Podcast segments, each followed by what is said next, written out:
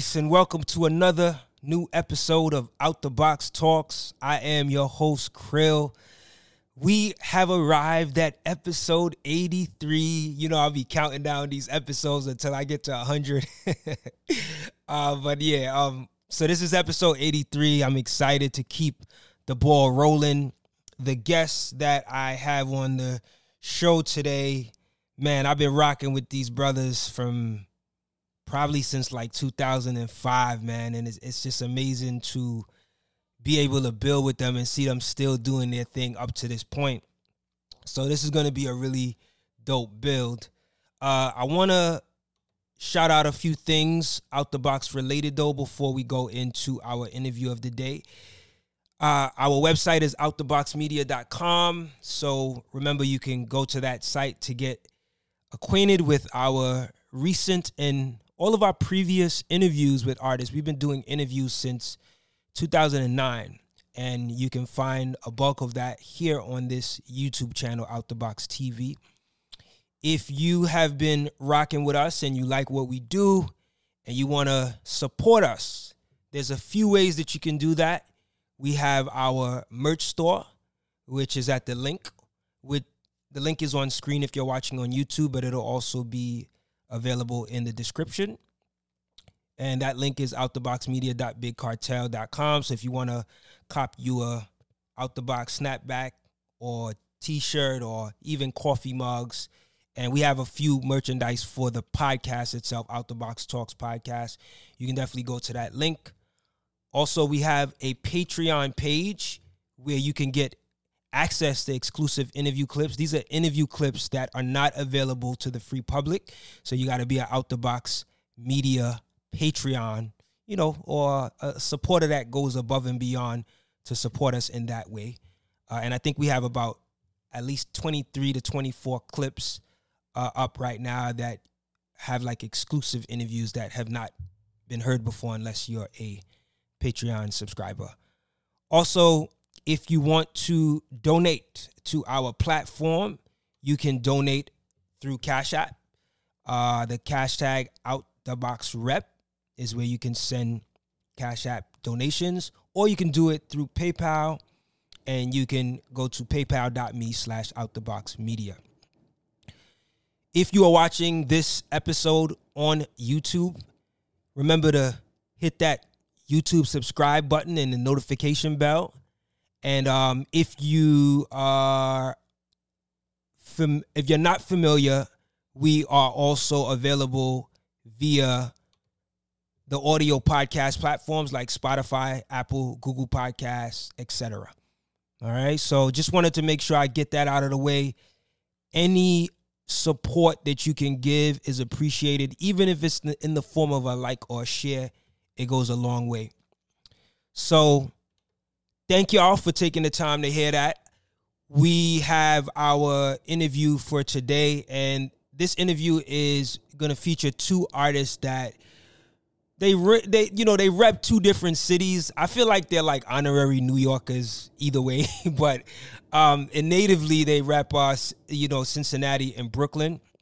And uh, like I said, I've been rocking with them early. Like I think the first time I heard about this group was on um, this show called Squeeze Radio that used to be on Columbia University. It was like Columbia University College Radio station, and it was the first time I even heard of this group, and I was just loving the vibes. They they put out a, a EP called the Sunset EP, and everything about it I was feeling. I was just feeling the energy about what they were bringing, and they have gone on to just be consistent and keep up with that quality that they've been known for initially when I first heard of them.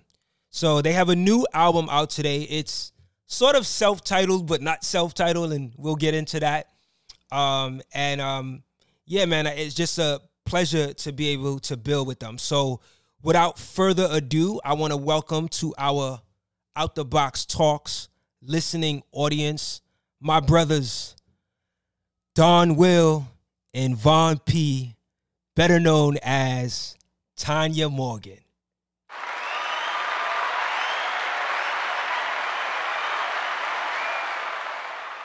What's, What's good? What's good? You. What's I'm good. Up? What's good, man? How y'all doing? I'm pretty good, man. You know what I'm saying? Just enjoying this. I don't know what day it is, but enjoying this evening. It's it's been a, a marathon of a day for myself. So to finally get to sit down and have a conversation is dope. Dope. Yeah, dope, man, dope. and um, same same here, man. Like I said, you know, back back home for a little while, so just getting getting readjusted to the hometown again, and but now I've just been chilling with family, man. So good, can't complain. Indeed, indeed, man. Like I said, man, it's a pleasure to have y'all here. I didn't get a chance to mention in the intro that um in addition to the Sunset EP, like you guys have put out like a variety of projects over the years as Tanya Morgan, but also as solo artists where as well. You know, like I remember the Moonlighting project that came out around 2006. Then came the uh-huh. Bridge. Then came Brooklynati, which is was another another favorite of mine's. Um, and then over the years, you guys continue to put out projects. Um, I know last year y'all put out the Be Right Back EP, and now y'all have officially released y'all full length project. Um, and then I realized it's been a little while since y'all put out a full length project, so it's, it's good to hear that Don and Von has arrived. right. Um, I want to start first though by um, you know, asking you guys this question. Like Tanya Morgan, for those that may not know, initially started out as a trio with Ilyas as a member back in the early 2000s.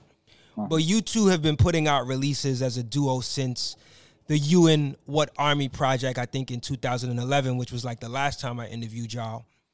After a decade of doing music as a duo, what made y'all now want to title this new album Don and Von? No, go ahead.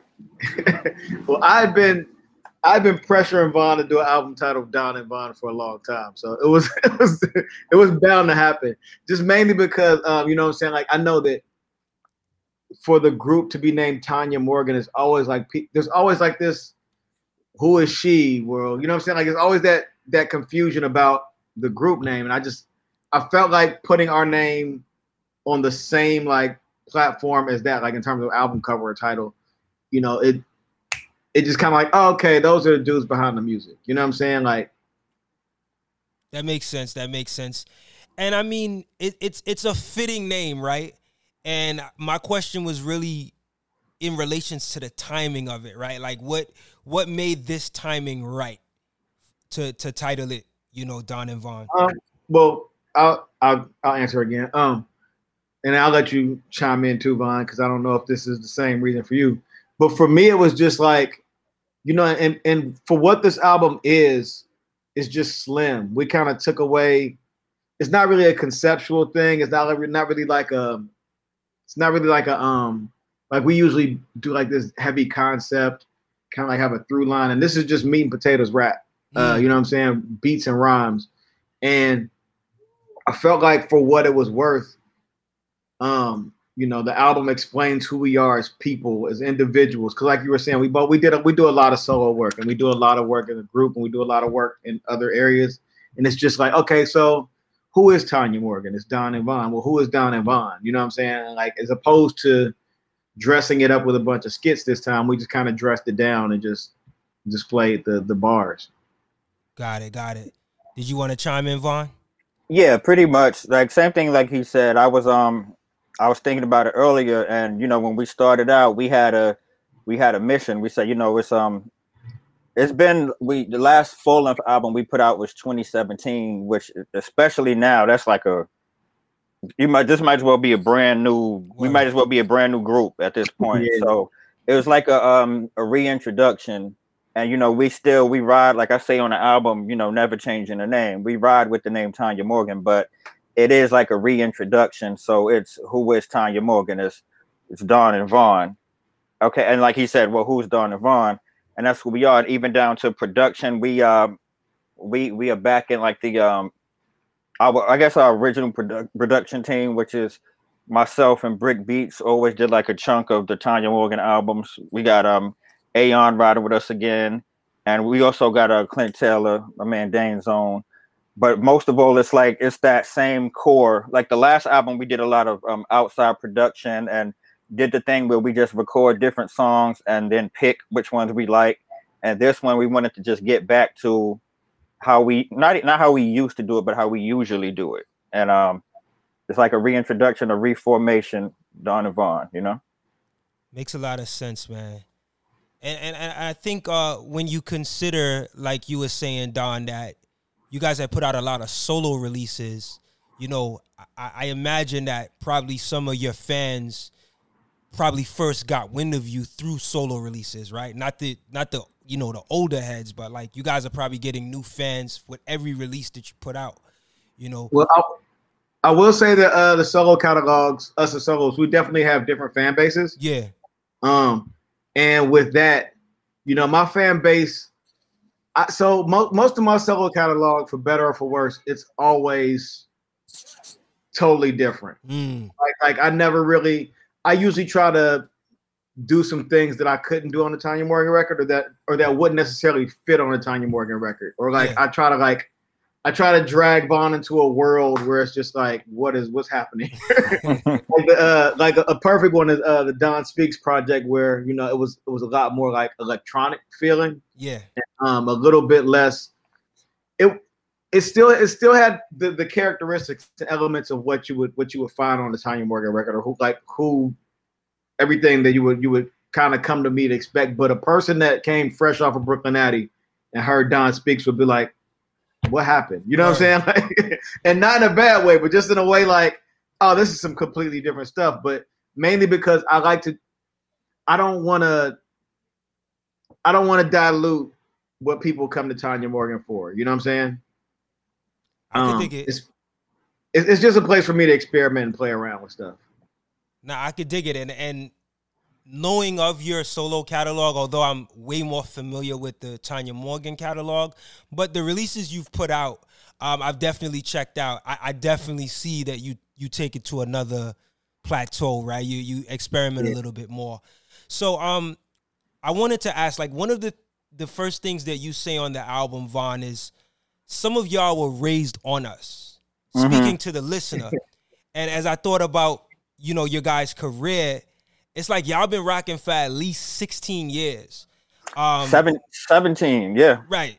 Like yeah. So Yeah, yeah. how has yeah? And I mean, I'm just going based on what I've you know as long as I've known y'all. But uh, like, how has your fan base evolved over the years, and how has how have you been able to adapt to the changing audience? you know the, the the coolest thing is when we started out be, in uh 2005 2000 we put out the, the first mixtape we did a mixtape called sunlight in in 04 and then we really started to like like when you around uh, 05 like you said with um sunset and like stay tuned that was like our very first single was stay tuned and that was uh 05 but around that time because we had a vibe from the 90s at, at that time, like a um, you know, like native tongue vibe. Right. Our fan base skewed a little older than we were anyway, and in comparison to uh, like if you go back and you know, if you were a person getting slightly older and you like driving around with your kids, you're not necessarily going to be playing with no disrespect to anybody, but you're not necessarily going to be playing, you know, the ice cream man. I mean, you know, uh, Jeezy or, or whatever at the time. You're like, you know, listen to this quote unquote, not saying we the real music, but listen to this real music.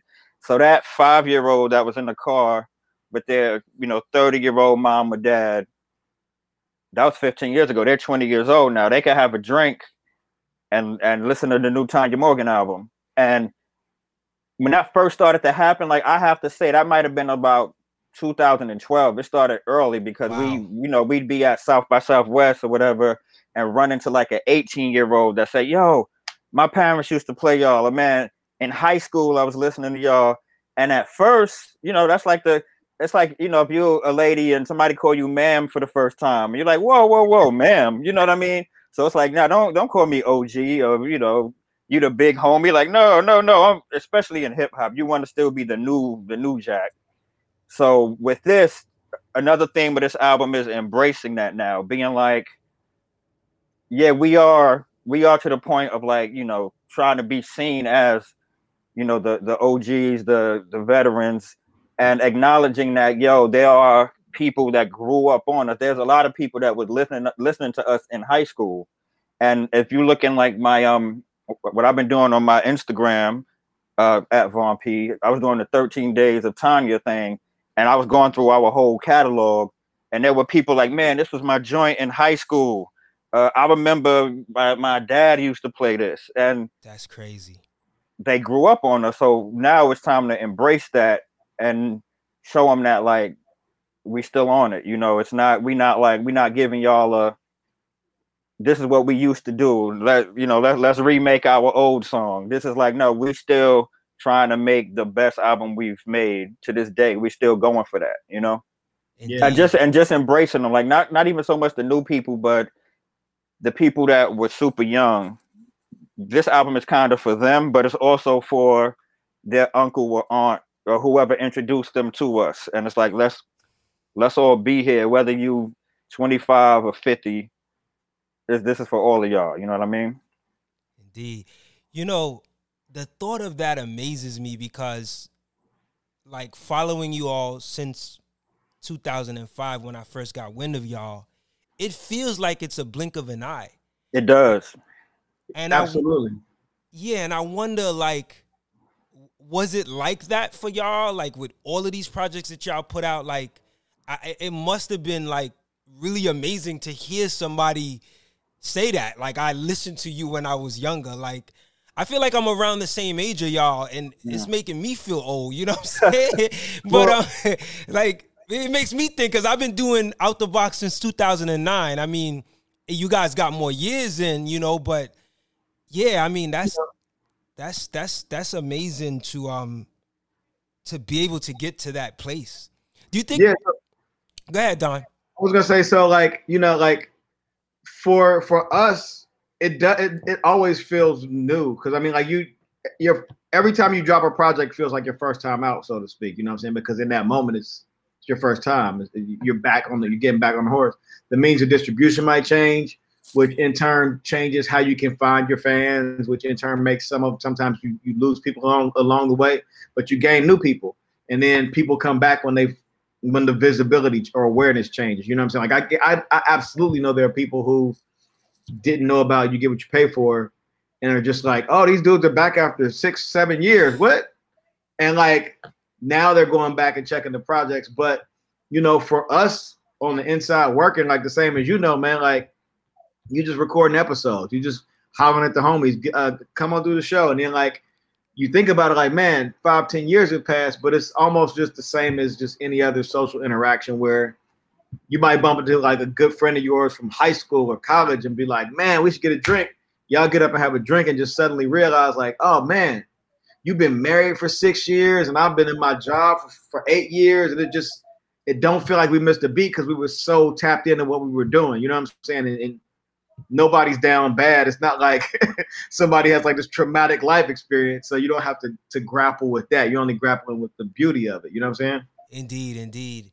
And, you know, I was gonna ask, like, do you think the internet age that we're living in had a had a part to play in kind of speeding up that process? Yeah. Yeah. Yeah. Um, I would say in a in a in a funny way, it speeds it up but it's easier to keep tabs on people because I I would challenge to ask um I would ask somebody like like if if we came out in 94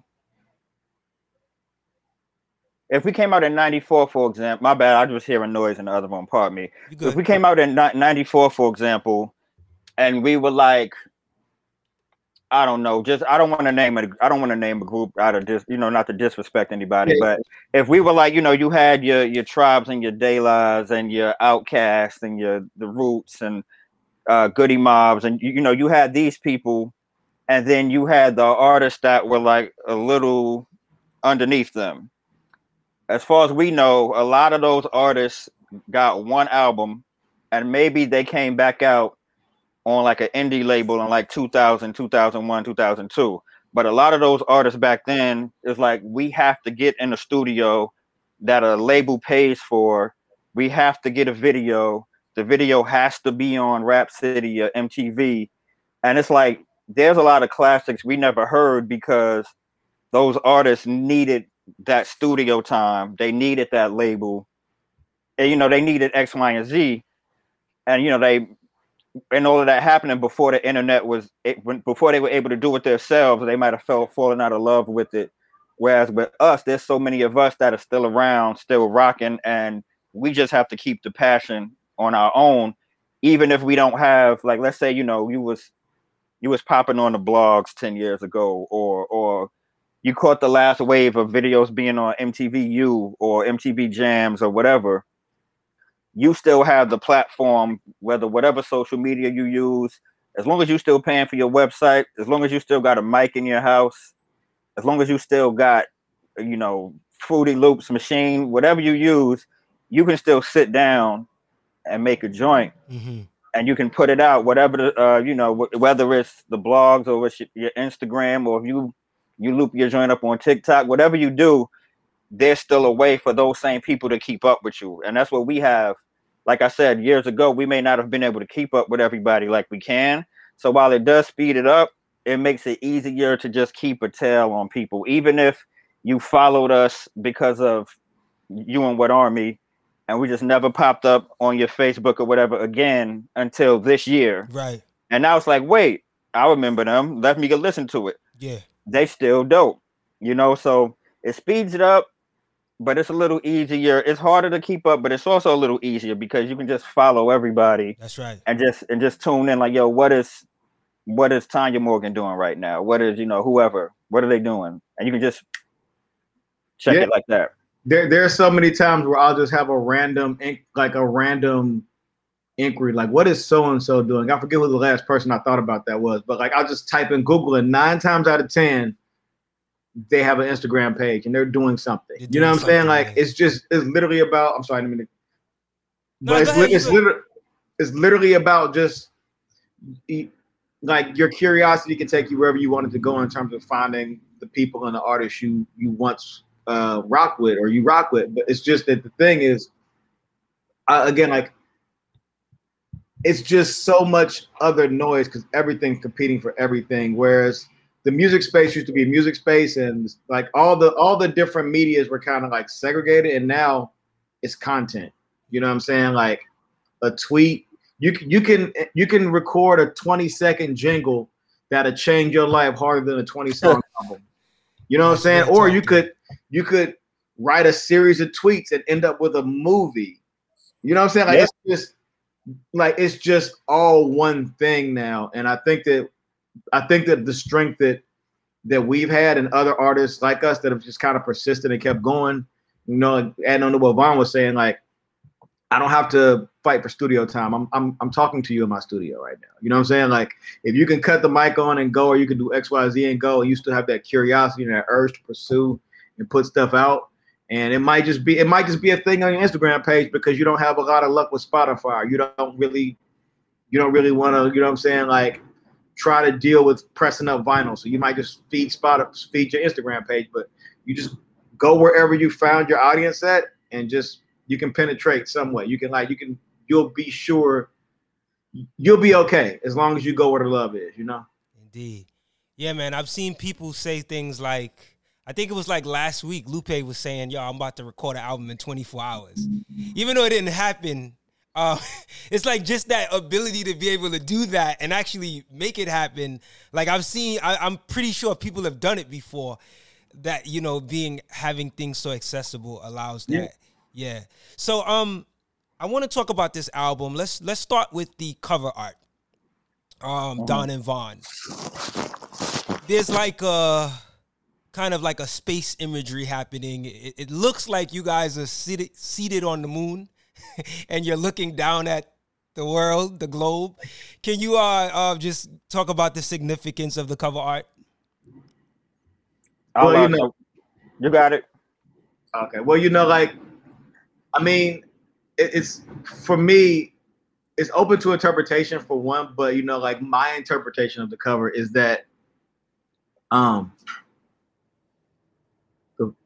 a lot of noise happening in the corner of my apartment. It was weird. But my interpretation of the cover art is that, you know, like we're just sitting back and admiring all of our hard work. You know what I'm saying? We're we're looking at the worlds we built, and we've just like, for once, we've kind of, because again, like if, if you if you tapped in for our albums up until now, up until you get what you pay for, there were always skits. There were always these devices that propel you through the album, and we we you know like we put a lot of hard work and effort into that, and it was just like this album, we just kind of dropped. I won't say we dropped the facade, but you know what I'm saying. We just we just decided to go bare bones beats and rhymes, and like you know, there there is a through line. There's definitely a through line to the album, but it's not as like overt, where it's just like a telethon or you know a record shop. It's just that. So with that, and you know, like the, the the through line is a larger thing. Like if you look at abandoned theme park, you know that was that was in relation to kind of like a similar thing where it's just like,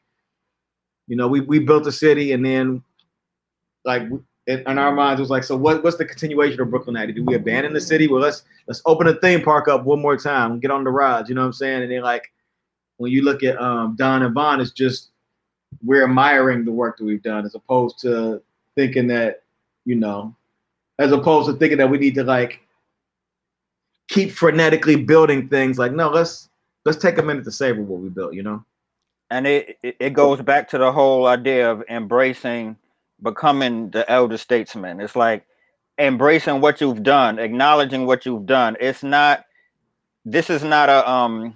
What do you call it when like a player, like a basketball player, like he's on his last run, like the victory lap or whatever. I forget what they call it, but this this is not like a victory lap or like a, you know, hey, we're back to like reminisce so hard. It's like we're here, but we're also acknowledging everything we've done. We're not chasing anybody or anything else. Like we we've we've created something for ourselves, and we're gonna like we're gonna hold it up to you, but show you that we're keeping it going too. Like it's not a you know, this isn't like I said, it's not a we're not reminiscing on an album necessarily. It's like we're keeping it moving, but acknowledging what we've built. You know, right? And it's also like, and uh, also it's that thing where, you know, like we've for so long we've kind of like set ourselves apart. You know what I'm saying? Like, like through namesake or through like keeping tradition of albums alive and all that shit. Like, so for this one, it's just kind of like it's the beginning of a new chapter, if you will. You know what I'm saying? We we we were we were toying around with the idea of like if Tanya Morgan was like a Marvel in the Marvel Comics universe, or like like what were what are the phases of Tanya Morgan? Like, and this is the beginning of something different. You know? Nice, nice. You know, hearing you guys explain the cover art in that way makes me have more appreciation for that last track, and I think it's called After School Special. Like, uh-huh, yeah, a yeah. lot of what you are saying on that song is um in line with your explanation of the cover, you know. So um, it, it, it, makes me have greater appreciation for that track and, and and a lot of the other songs on the album as well. Um, I feel like Brick Beats, which is a producer that has worked with you guys for you know throughout a lot of these years, like over the years, uh, his sound has contributed significantly to the Tanya Morgan sound, right? His beats um, with the samples, the loops, the soul. He delivers extremely well again with the track "No Tricks," uh, which Absolutely. is one of my favorite joints on the album. Like, what makes the chemistry between you all and Brick Beats work? Don, you you can handle that one. Man, uh, like to be completely honest, I don't know. Like I've I've known Brick since I was like six years old, since I was a kid. Like I don't remember meeting Brick. We were like childhood friends, and like um you know, my mom told me to, to check him out because he made music. It was like mm, it was one of those things where it's just like your, your friend, so and so son David makes music, and I was like, really? She's like, yeah, and he came over and gave me a beat tape, and it's been on ever since. But I, if I had to figure out like actually what it was, I think, I think it's that for me anyway, he captures the spirit of like what I like what I grew up on. You know what I'm saying? Like it's it's almost like everything I've loved about Gang Starr, uh, uh, DJ Premier, uh, uh, Dogg Pound, Alkaholiks, uh, Black Moon. You know what I'm saying? Like he's like like Cincinnati's a melting pot in general, and his sound is a melting pot of like all the all the um different subgenres of hip hop in one. So you know what I'm saying? For me anyway, like I I just can hear all of that when I listen to his stuff. Dope, dope. Yeah, I just want to add that Brick is really just he's just a brilliant dude, honestly. Like he like he he had an iPhone before iPhones. He damn near built an iPhone. like you remember that Don? Like he just he pulled out like a like a BlackBerry that like he was watching TV on it before that existed. It's like yeah. he's just like a mad scientist, man. And um he'll just he'll just he'll just send you tracks and the song will almost write itself. Like I remember we uh on the, the last full length album we we got the track that became louder and I just was like I hit Don like, yo. And he's like, yo, did you hear that beat? And I was like, yes. We need like we knew what beat we were talking about. It's like, yo, that's the one. And that song kind of just wrote itself. And the same thing happens with I mean, no tricks set this whole album off. And like yeah. wow. Practice and like just so good. Man, he just he just hit the nail on the head just every time. Yeah, no tricks. No tricks actually happened. I was um I think I was I don't remember when it was, but I know I was at home visiting Cincinnati, and I stopped by Brick's house to hang out, and he was playing me beats, and he I was like, let's just do something now, and just on the spot, kind of like wrote the rhyme in like a couple minutes, and then he made the beat, and I just spit it, and I sent it to Devon, and Von was like album mode. That's what's up, man. Yeah. Yeah, I, I really like the um the flavor to that track. Like it, it, you guys have a lot of like really fun just chill out tracks. Then you guys have some meaningful tracks that go a little bit deeper. I just like the rounded feel of this album. I think it really speaks to kind of you guys looking back at your catalog because I feel like it's an encompassing of a lot of what we've gotten over the years from Tanya Morgan. But the, the vibe just feels very free and relaxed. You know what I mean? Thank you. You know the, the other the other aspect that I want to stress too is that we we we go to great lengths to make sure we sound updated and fresh, mm-hmm. and we aren't necessarily leaning on what it is people know us for. I mean, like, sure, you know what I'm saying? We we we want to have that feel of like the last project or the project before or whatever, but we also want to slowly nudge the listener towards, you know, like new sonic palettes, like uh 18 or a joint like that is, is one where you you wouldn't have necessarily heard of 18 three or four years ago from us. Right, right. Wow. Yeah, yeah. It's like it's like always, you know. I, I look at, I look at you know an artist that have been around for a while, and they get to that point where they can take all of their albums and mush it together, but make something new out of it. And um, a big inspiration for me, funny enough, because they've been an inspiration my whole life, is the last um Called Quest album. Because it was like, yo, this is not this is not hey remember this remember that remember it, there were referential things like there's like you know the little sitar from Bonita Applebum like little things like that but ultimately this sounded like some cats that love making music that have mastered what they do. And this is the this is the tribe you know. But this is not a bunch of part twos you know what i mean? And that, that's something that inspired me where it's like i want to give I want to be, as far as my production goes, I want to be the the dude that you know, know and have messed with all this time. But I don't want to sound like I'm trying to make so damn down again. You know what I mean, or something like that. Because um, when I made so damn down, I wasn't trying to make we be again or stay tuned again. And we just want to keep going. Like, okay, that same energy that made me make whatever people liked before.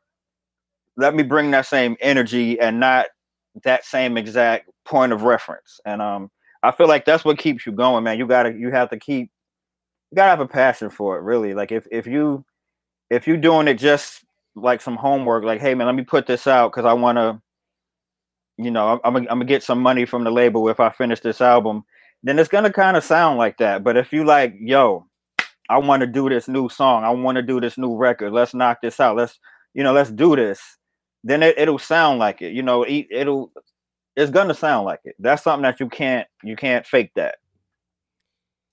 You know, um, as you uh as you you you were talking about like your previous work and like just selecting certain songs. One one of one of my favorite songs from you guys' catalog is Plan B, and I, I had liked that record because um, it just it just was such a how you say um,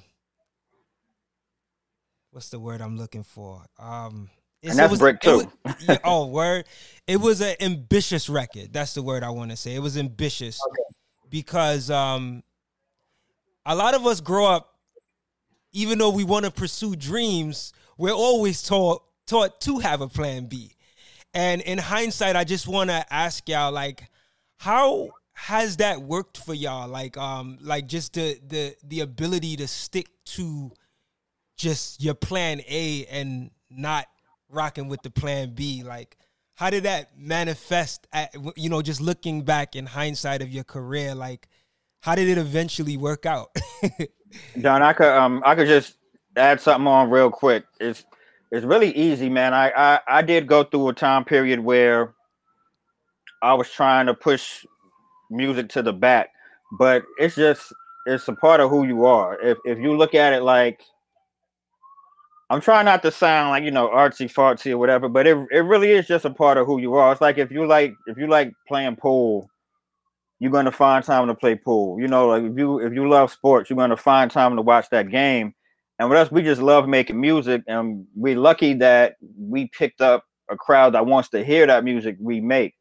That's really that's really all it comes down to. Because I, you know, I think back on the time when I was trying to act like I wasn't an artist, and I was miserable. But mm. but you know, when it's like, yo, I don't care if I'm at a, my nine to five or whatever. When I get home, I need to go work on that beat. Uh, on my lunch break or whatever I'm doing, I, I want to be coming up with that rhyme or that next idea. Then I'm gonna text Don, yo, I got a crazy idea, or you know, vice versa. And that that's just a part of you. So there can't really be a plan B when it's a part of you. Honestly. Yeah, like there's a um there's a level of like you you can't necessarily repress your identity to the point where um, like it, it, it just it can't happen. Like it'll it'll surface in other ways. You know what I'm saying? Either either you honor either you honor what your passion is and what your drive is, or it'll it'll find a way to like be like be honored. You know what I mean? Um, so, but like in terms of like plan A, like you know, and not having a plan B, I think that sometimes when you get so far into plan A, when you get so far into plan A, like the plan Bs start to start to like form around whatever your plan A is. So you know what I'm saying? Like if I want to say if, but like for me, you know, I went I'm I DJ a lot and DJing came from plan A. It literally just came from like I want to keep playing music as much. I wanted to just be around music as much as possible. What else can I do? I can DJ. I can I can like surround myself in music to the point where I don't have a life. but but I just know like my life is just whatever it is.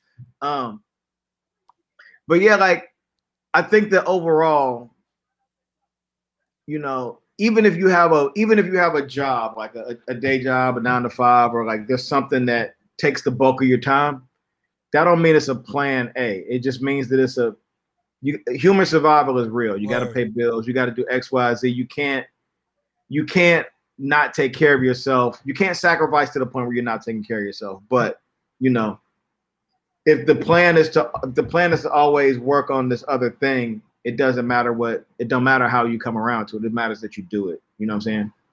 Well said. Bro. Well said. So I want to go back to track number three, uh, No Tricks. Like, what inspired this song title? What is it? What ultimately is it about? I got it. I I you can you can go ahead. You can. I got it. Um, well, you know, it, it's one of those. It's it's really like the thing that the rapper does. You hear the sample, and a sample says something, and you follow the sample. but you know, we could have we could have we could have just wrapped around it. But made it no tricks is really is like when I when I think about no tricks, it's like no no gimmicks. And I know the name I know the name is Tanya Morgan and you know a lot has been said about that, but the name has been Tanya Morgan for 17 years now. Like it's it's not we're not Gallagher smashing watermelons and like you know it's like you don't come to see us because hey they got a funny name. You come to see us because the show is dope. They can rap. The music is dope. It's, we're not like a gimmick. So it's like it's no tricks. It's just another way. I, for me, it's like another way of saying it's no gimmicks. This is what we do. It's like, for lack of a better term, it's raw. you know what I mean? Got it. Got it. Nah, that that that makes sense, man. I you know I always like to find out, you know, the meanings to certain songs, especially when I don't know what what it is. But sometimes it's just loose like that, so mm-hmm. I could dig it. Um. So also in this song, no tricks. Don, you say you're the antisocial socialite, and Von, you say you're the antisocial loner guy. now I understand how that works for you, Von, but how does the anti-social socialite work, Don? it's be- it's because people don't necessarily know how I guess introverted I am. Like I don't really I don't really go places, man. Like and, and like I go places like I go places for gigs or I go places to go to people like shows that I'm working at. But for the most part, I'll be at home. Like I don't be at the bar hanging out. I don't be like just posted somewhere. I'll be at home. Like I pay a lot of rent. I like my couch. It's nice. You know what I'm saying? And even with that, like there's a level of just um there's a level of like awkwardness that I, you know what I'm saying? Like I, I, definitely know how to like carry a conversation, and know how to like be a person and, and when you meet me in, in the streets and shit. But there's there's this level of just like, you know, you catch a person, you know you can catch a person on like an off day. I have a lot of off days where I just kind of be in my head about stuff. And I'm, I'm kind of, especially especially after post quarantine, I'm kind of bad at small talk. Mm. Like I like I like to get right to the deep. I'm not I'm not really trying to talk about how you what's up, what, what you like. I just want to know. I want to go to the deep part of the pool. If I can't go there, I don't. There's nothing to really talk about. Um, and you know, like I think that I think that that in a sense can cause some awkwardness because people don't really aren't really comfortable in that. Mm-hmm with that level of just kind of like dialogue where like you immediately just want to know the the realness of the moment. You know what I'm saying? Got it. Got it. So yeah, I'll be at home. That's and um, I'll add on to that. Yeah, he like you said, he he did his part first, and us like at this point we we are like legit family. You know what I mean? So I was like I know exactly what he meant when he said that, and I'm on the flip side. It's like you know, I've met people through the years I might have thought I was rude or whatever, but um I'm just I'm a I'm a loner by nature. You know, like I like I said, I'm I'm here. I came back to Brooklyn for a minute with my family, but I straight up, I was like, all right, I left everybody and just went and sat on the bench and had a ball. I had a blast. Like, how do you have so much fun sitting on the bench by yourself? When you if you're alone or you know how. Exactly. So so I was like, I know exactly who he is because when we used to go out and be at, you know, industry events or whatever, like, you know, like trying to, uh, you know, link, link and build, as people like to say, when we used to, you know, do that a lot more early days, Don is the more outgoing one. Right.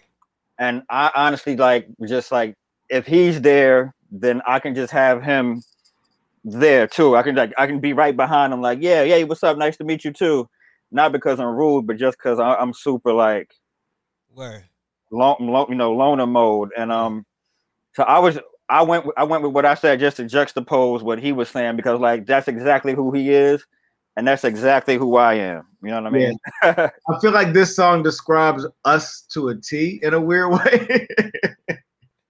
because again, Von is the type of Von's the type of person that like he'll just leave. Like if we if we're somewhere together and I don't see him for 30 minutes, he's gone. I'm, it's not even like a what happened. It's just like, oh, he left. Like people like, yo, what happened to Von? He left. I, have, I, got a reputation for that. That's my reputation. They call it the, the Irish goodbye. Or something like shout out to Fresh Daily. He'll be like, Oh, you you pulled the Von P. Yeah. you know what I'm saying? And like, but like so, and I'm the type of person that like I don't know how to leave, but I absolutely want to leave. Yeah, yeah, yeah. Like I'm the type I got I gotta make I gotta make a full lap around and say goodbye to everybody and right, that's right. a whole thing. And then like I'm stuck in the room still, as opposed to just walking out. I'm always like, ah. Yeah, I think it's good when you can find a balance. Like you guys can take from each other.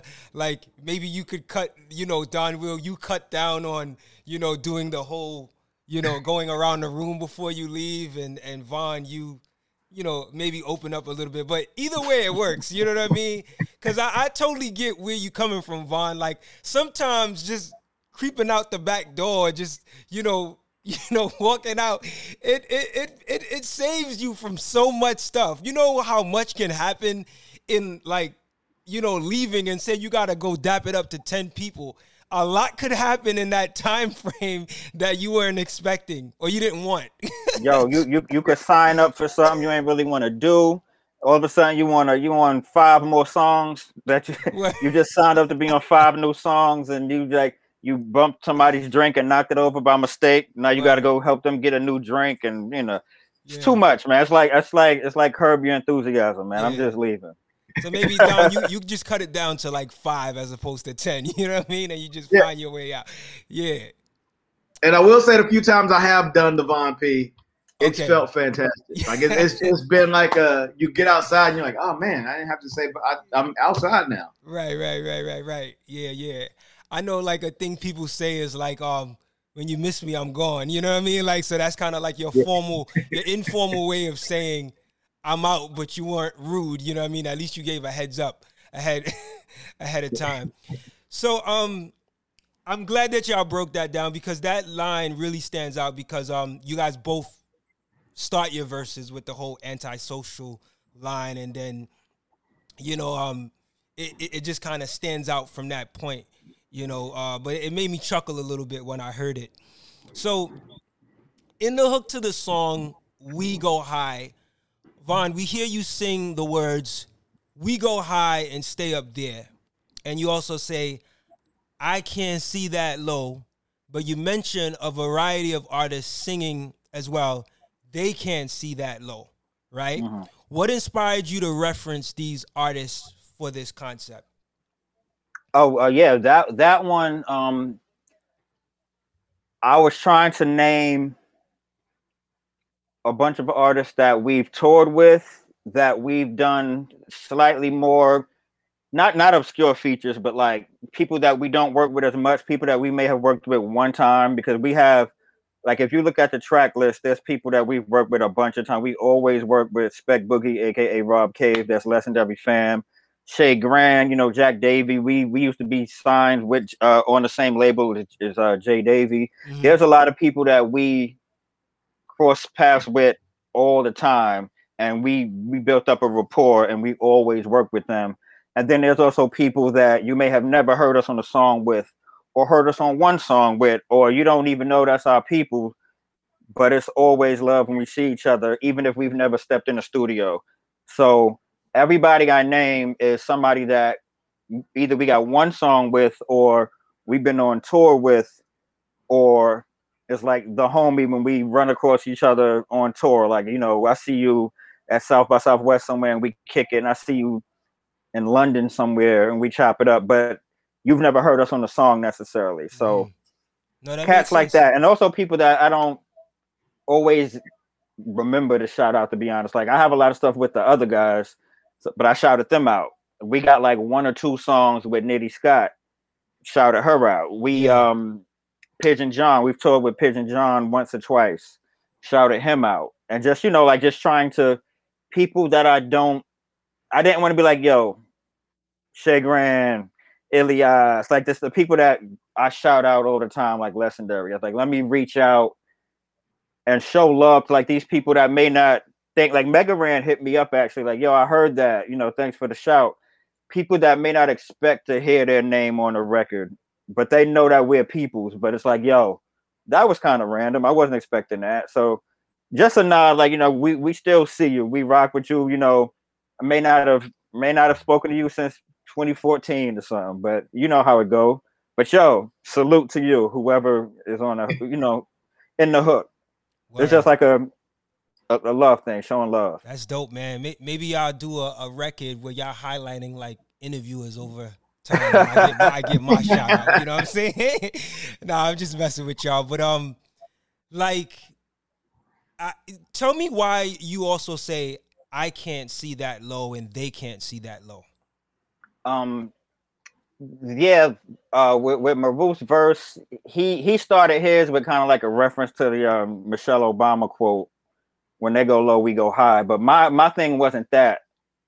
My thing was just like it's like just another way to say like we up, like we we not we not we not worried about another trying to another creative way to say we I'm doing my thing. I'm not worried about a hater. Pretty much like just finding another way to say that because you've heard that in a million rap songs. Yo, I'm doing me, not worried about the haters. But if I say we go high, we going this way, and I can't see that low. Like whatever the the peanut gallery, whatever they talking about, whatever they you know, texting their friends on the side or DMing people like, "Oh, you see this new album? Them dudes is whack." Like, you know, whatever. It's, it's you got to have some haters, like like they like they say, you got to have some haters. But you know what? We can't see that low, and the people we rock with, you keep yourself around, keep yourself around the right people. You know, like you vibe with the right people. So like, yo, I can't see that low. You know, whoever can't song one, she can't see that low. Blah blah blah. They can't see that low. Oddisee can't see that low. Nicolay, he can't see that low because we all, you know, we we focus. We not we not worried about what the peanut gallery talking about. We going high. You know what I mean? And it's not like it's not a we're better than you. It's like we focus. You worried about me? We focus.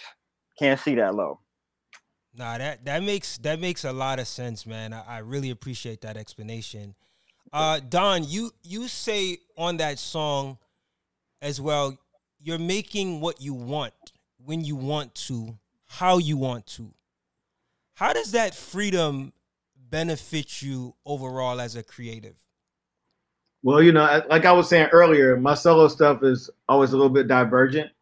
So for me, it just feels good to not be beholden to someone telling me that I can't do a thing. And not not like on some like you can't do this me wrong. Like you contractually or physically cannot do this because if you do, we'll have lawyers or blah blah blah. Like, like th- that's what the creativity is in it for me. Like I, if I can't go up, I can't go off to the side and like write my little sketchbook and do like my little weird drawings and then come back to with a, a, a cool like yo Von, look at this thing. This will be dope. It might have took me ten sketches to get to this, but look at this. This is fucking fire. And I was like, yeah, let's try this. You know, it's there's there's just a lot of freedom in it. You know what I'm saying? Like like you said it best, man. It, it's it it it feels good to be able to try things without feeling like you can fail. You know what I'm saying? Or or feeling like failure is just part of the process. Because again, like I believe in failure. You know what I'm saying? Half of the half of the reason why I'm sitting here talking to you today is because I've we we failed enough until somebody was like, oh, okay, that's right. you fail enough until you get it right. You know what I'm saying? Indeed, indeed. Now, my favorite track on the album is Fresh Lemonade, produced by Clint Taylor. The shout verse, yeah, no doubt. Shout out to Clint.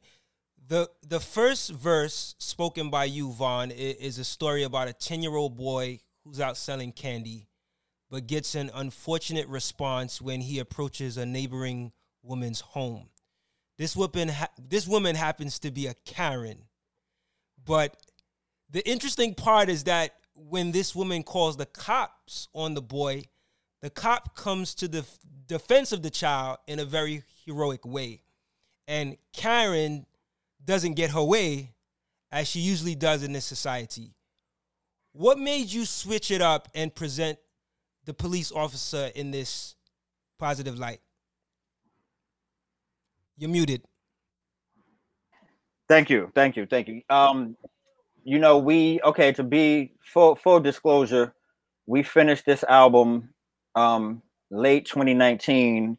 It was supposed it was set to be out a year ago, 2020, but you know what happened in 2020. So it got pushed back. But another thing that happened in 2020, this was before the whole defund the police uh, discussion and like that whole idea really, really took off.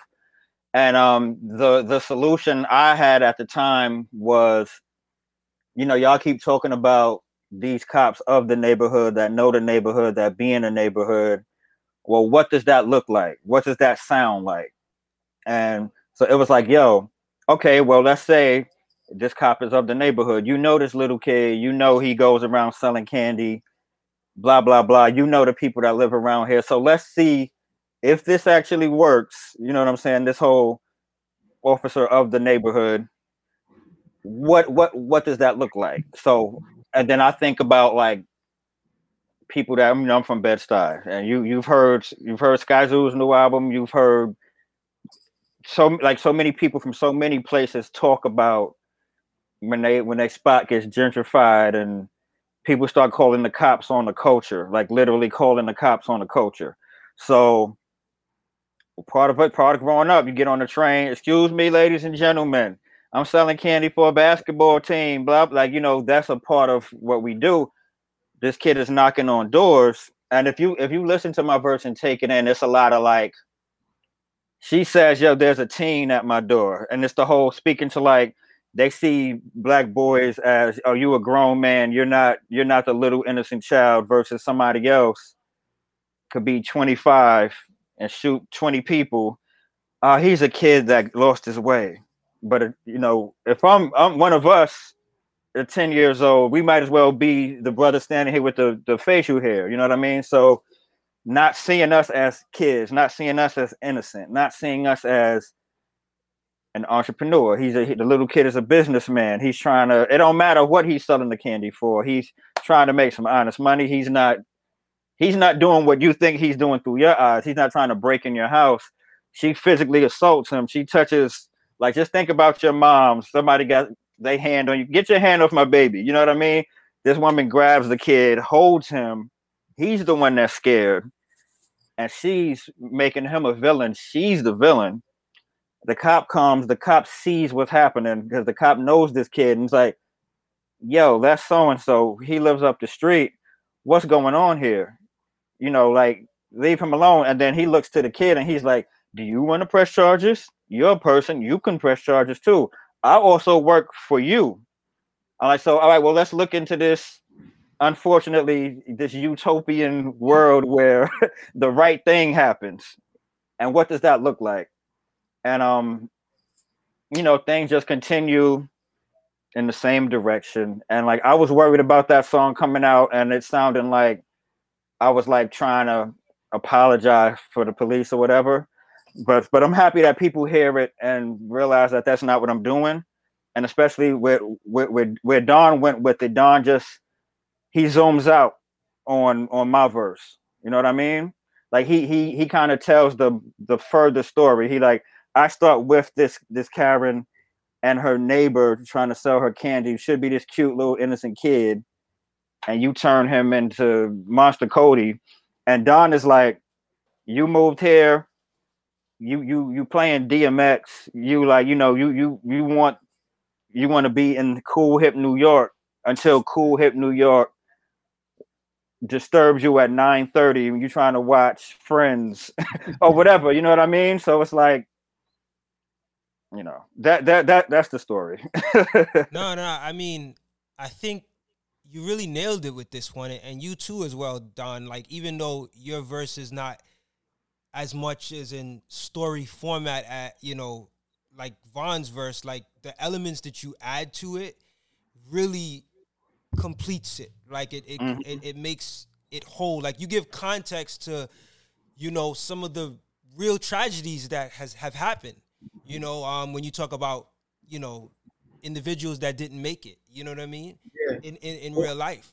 So, um, yeah, it's such a powerful record, man. Like, uh, I love the beat, um, and the fact that you guys were able to write to it so well, and um, paint a picture that can resonate with reality so well. I think um, is a great um well, you know, outcome. like I, my bad. Yeah, go ahead. I, like I, you know, like there's there's this quote about you know how, uh, you know, sometimes in some respects, we know white people better than white people know themselves. You know what I'm saying? And like we like because we deal with they shit, we deal with the shit that they probably haven't even dealt with about themselves. You know what I'm saying? So when you think about when you just think about like the person that she don't like like whoever it is. She just thinks that oh, I'll call the police because there's a noise disturbance. She's not thinking about the fact that that can be disruptive in a million and one different ways. It's Mm. not as simple as you being inconvenienced and just wanting the volume outside being down. It's more so. Let me just Huh? add this. Like my wife says, and of course we're you know generalizing overall. She's like, white people use the police like a concierge. Like, hey, I have a minor inconvenience. Come deal with it. Now, for us, what we've seen, what we've seen in HD on our screens for forever, is that becomes dangerous for us. But you use them like a damn concierge. Like, hey, I have a minor inconvenience come deal with it and then somebody can end up dead or super disrespected at the very least So you know, yeah, it's just that thing where it's just like my verse was more or less just like I see you and I know exactly what you're doing, and you might not even know what you're doing, but like you know what I'm saying? Like I'm just trying to call you out on it because it's it's not it's not really it's not cute. You know what I'm saying? Like niggas is out here dying, dying and, and getting like life in prison and doing all kinds of crazy shit because you just wanted your your neighborhood to be quieter, which you moved to a loud neighborhood. Like you know what I'm saying? Like like it, it just don't really compute, but it's it's just a symptom of gentrification. Like Von was saying earlier, you know what I'm saying? Like um like everybody addresses it. Every artist who's who's from and of like the city has addressed it because it's not a thing that's gonna stop happening until developers stop being greedy, which again, it's not a thing that'll stop happening. you call the cops on the culture man everything that makes new york what it is is why you want to be here and then you start chipping away at it you know what i mean I, I was um I had to just take a look just to remember the project. I, your your album City for Sale, Von, really taps into the gentrification, particularly in Brooklyn. Um, and uh, as you said, Sky Zoo's Sky, Sky Zoo's recent album has tapped into it. You know, yeah really we we spoke um i said this i said this in the previous interview but yeah me and me and scott had spoke because he's like he hit me he's like yo i'm literally working on that too Oh, I mean, he's like, yo, I'm taking it there. And he's like, yo, wait till you hear what I got to say. You know what I mean? And I was like, I'm setting my clock. Let's go. You know what I mean? Because it's like he, I, I, I have my way, and he has his like crazy poetic way. And then you know somebody going through it in Oakland, they have their way, and Chicago has their way. And like, I want to hear from everybody because Right. it. Let's not ignore it. You know what I mean? You, Yeah. You, you know what's just so interesting too? Like around the time that you put out City for Sale, he had put out Retropolitan with Pete Rock. we were we we were um interviewing at the same time. We did an interview together, Wow. and that's how we had the conversation. Because he was like, "Yo," like we were talking about our two albums, and like in like a little round table kind of thing. Yeah, yeah. And he was like, "Yo, I'm working on this new album Right. that's like." Is, is, is you can damn near make it a companion piece to Yeah. yours. You know what I mean? Wow. But what's interesting is that you guys you guys always reference the Stuy. You know what I'm Mhm. saying? And I'm I grew up near the Stuy. So like a lot of the things y'all reference, Down You know to I the coordinates, man. yeah, the the, the you know the streets, even the album cover, you got the the the theater, the slave theater that's no you no longer um on Fulton Street. Like you you know, I think I made a post years back and I was like, yo, Von and Sky Zoo are making like music about Brooklyn in a way that only if you're from Brooklyn, like from that era too, like the era that I, I grew up in, you talking about 90s, that's my whole growing up. You know what I mean? You know, Restoration Plaza, like that's growing up, you know? Yeah. And and you guys are referencing these areas, and I'm like, I, I can connect with it. You know what I mean? Because Mhm. I grew up in that environment.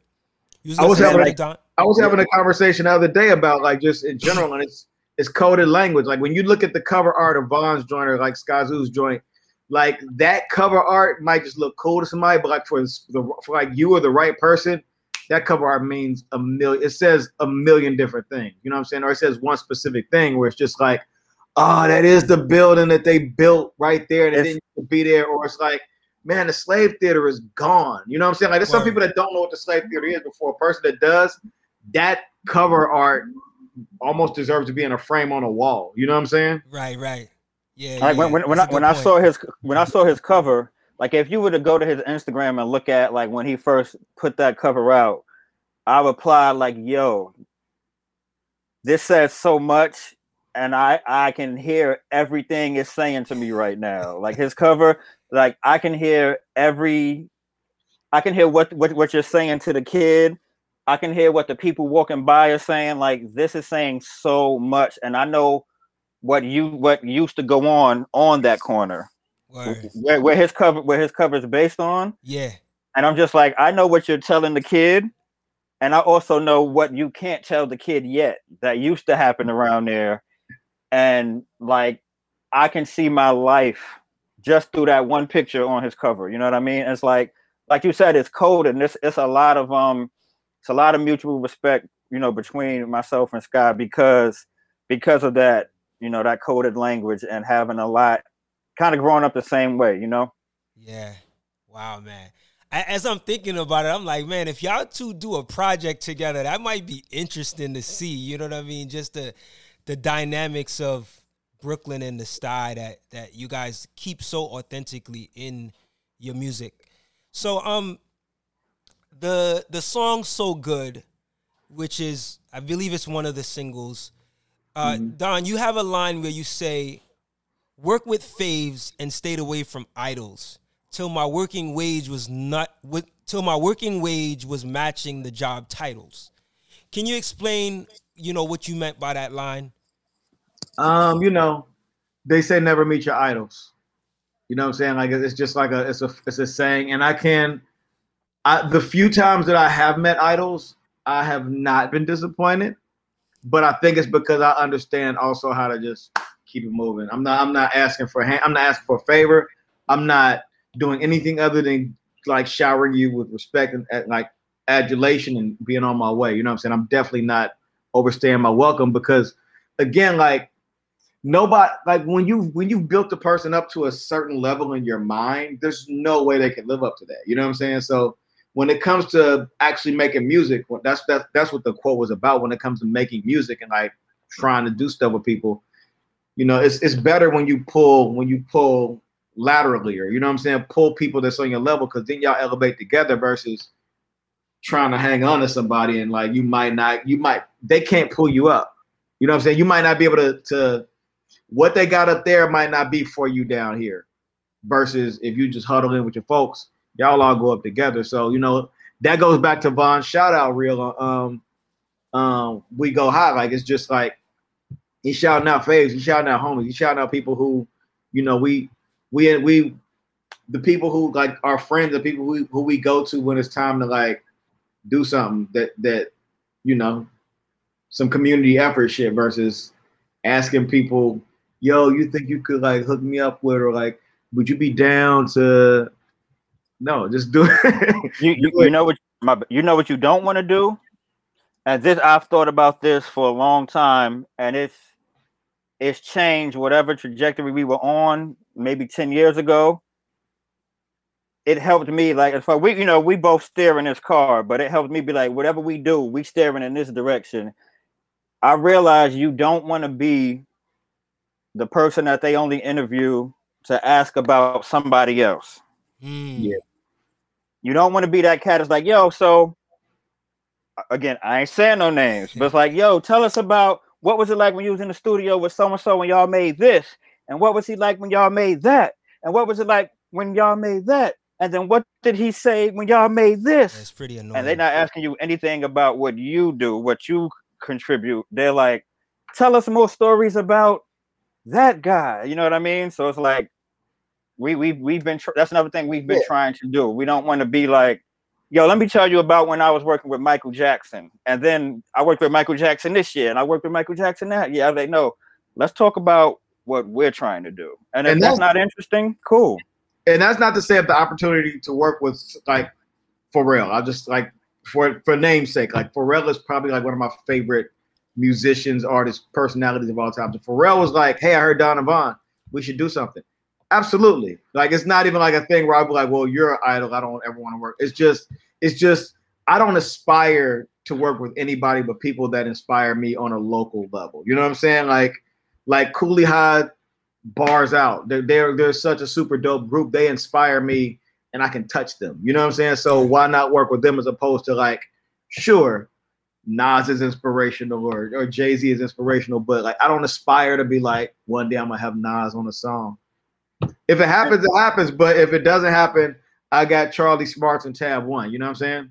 And I, I think it's fair to say, I want you to know who we are. You know what I mean? Because like there's there's been opportunities. There's been opportunities to do songs with plenty of people. Like there were people like y'all can call in this favor, this person to do this for this super uh discount, blah blah blah. But I'm like, if you're gonna do it and be like, yo, I'm on a song with uh Tanya Morgan right now, I don't want to do it. You know, like I want you to to rock with her, like to like know what we do and it makes sense and not just you did this as a favor. You know what I mean? And I don't think that's an ego thing. I think that's just trying to keep it on a genuine level because uh, mm-hmm. to keep it real, I felt bad in the past when like if I do something with somebody I wasn't familiar with, and then I was like, I take the time to go dig into what they do. So now I'm like, I'm in your zone now versus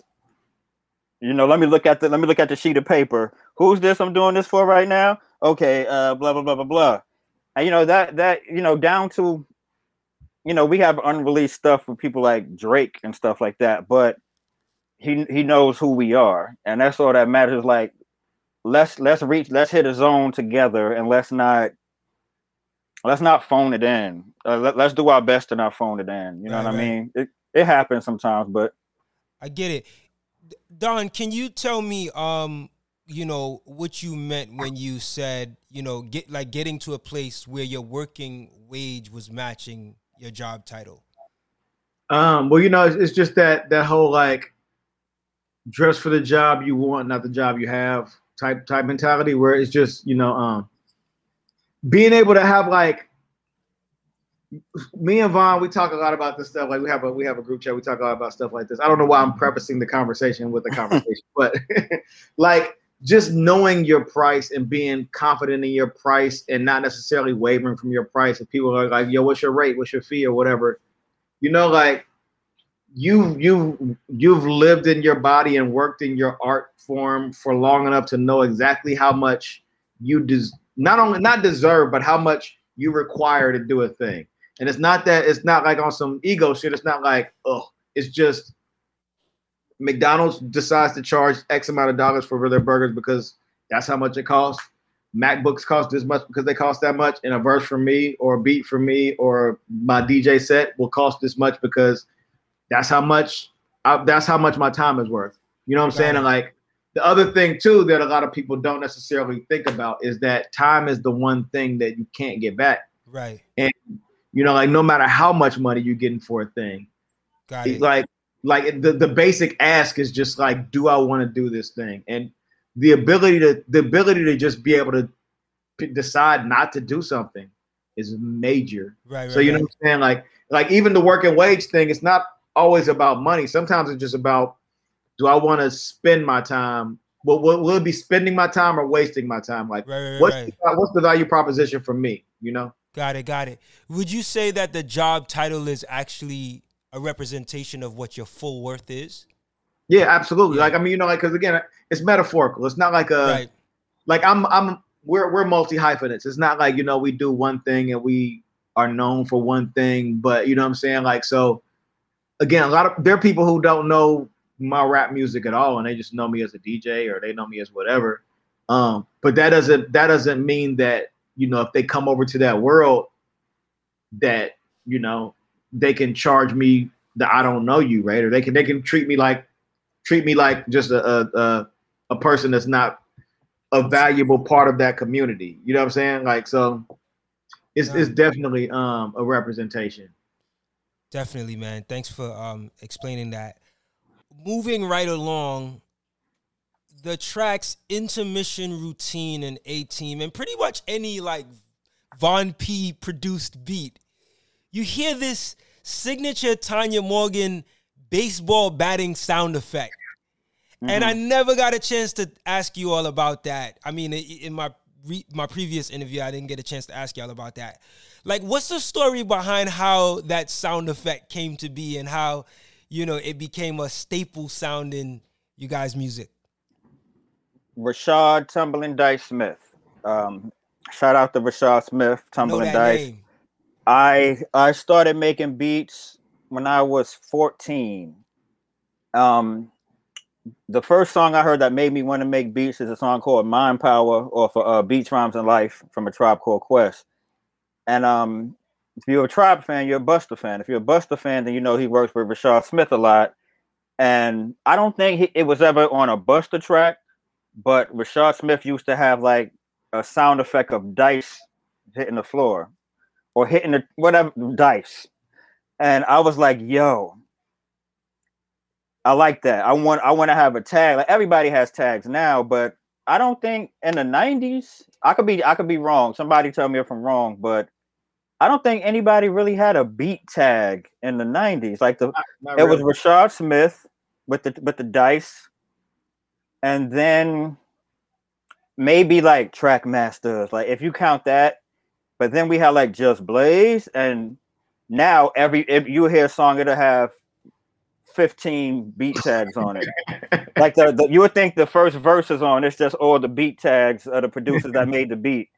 But um it's this is kind of embarrassing, especially with my um where I ended up. But when I was in high school, I thought I was gonna be one of the hitmen, like Puffy Puffy's hitmen. So I was like, yo, I'm gonna be making hits one day. I'm gonna have platinum and gold plaques, and that's who I thought I was gonna be. But you know, I went with who I am for real. so the whole thing was, yo, I'm gonna use a baseball bat sound. Another hit, another hit.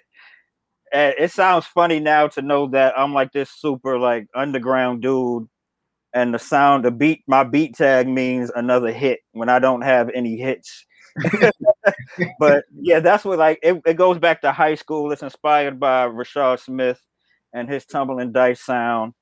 And when I was in high school, like one day I'm gonna make I think the first beat I made, I might have took I might have got that sound effect and made that that um it's a it's like a stock baseball sound and it's mixed with um a crowd sound from like one of the records I had. Like I took a crowd sound and then I recorded just like out my window and just put it all together. Dope. And I've been using that same back crack sound from 99, 98, 99. Wow. I was, I, so that, I was going to I was going to ask you have you ever changed the back crack sound? Is, is it no, no, no. MP3 file, wave file from 99? I almost did once because somebody made a bootleg Ninth Wonder beat pack. Like you know these drum these drum packs yeah, yeah. And it's like it's, it wasn't an official Ninth Wonder, but it's like somebody made like a, a, a bootleg Ninth Wonder drum pat, and like the first snare is the back crack. Got and it. I got so mad. I was like, this don't even make sense. How was my beat tag and a bootleg Ninth Wonder um drum kit? You know what I mean? Like I don't like I don't know who did that, but I was like, yo, I'm about to change, I'm about to change my sound. And then also um there's a B.O.B. song with Andre 3000 that has that same stock sound in it, but it's the stock sound without the little little things I added, but it's the same exact like it's the same thing. So I'm like, man, this is this is my sound. I should have I should have went with something that I made from scratch. That's my only regret. But at this point, I've been using it more than 20 years. And um Yeah, that's what I was gonna say. Like it's it's it's on so many of your records that like just the just that amount of times that it's used, yeah. most cats are gonna associate it with you. And uh, as you got as you were talking about it, like I remember the first record. I think the reason why it stuck with me is um the record "Stay Tuned" that's on the Sunset EP. Mm-hmm. Like I had loved that record so much, and like that was my first time hearing it and it just you know like you when you hear a record that you really like everything that comes with that record tends to stick. Yep. And that sound effect stuck. And it just became this thing that i would hear over the years but i you know i never really thought too much about it but i you know you know you know in the back of your head like yo that's tanya morgan. Um mm-hmm. i didn't even realize that it was it was signature for just your beats. Like mm-hmm, yeah. i just i just felt like it was just something that you would hear on any Tanya Morgan record, you know, whatever, no matter the beat, you know what I mean? Um, but yeah, it's it's it's become a staple sound of yours.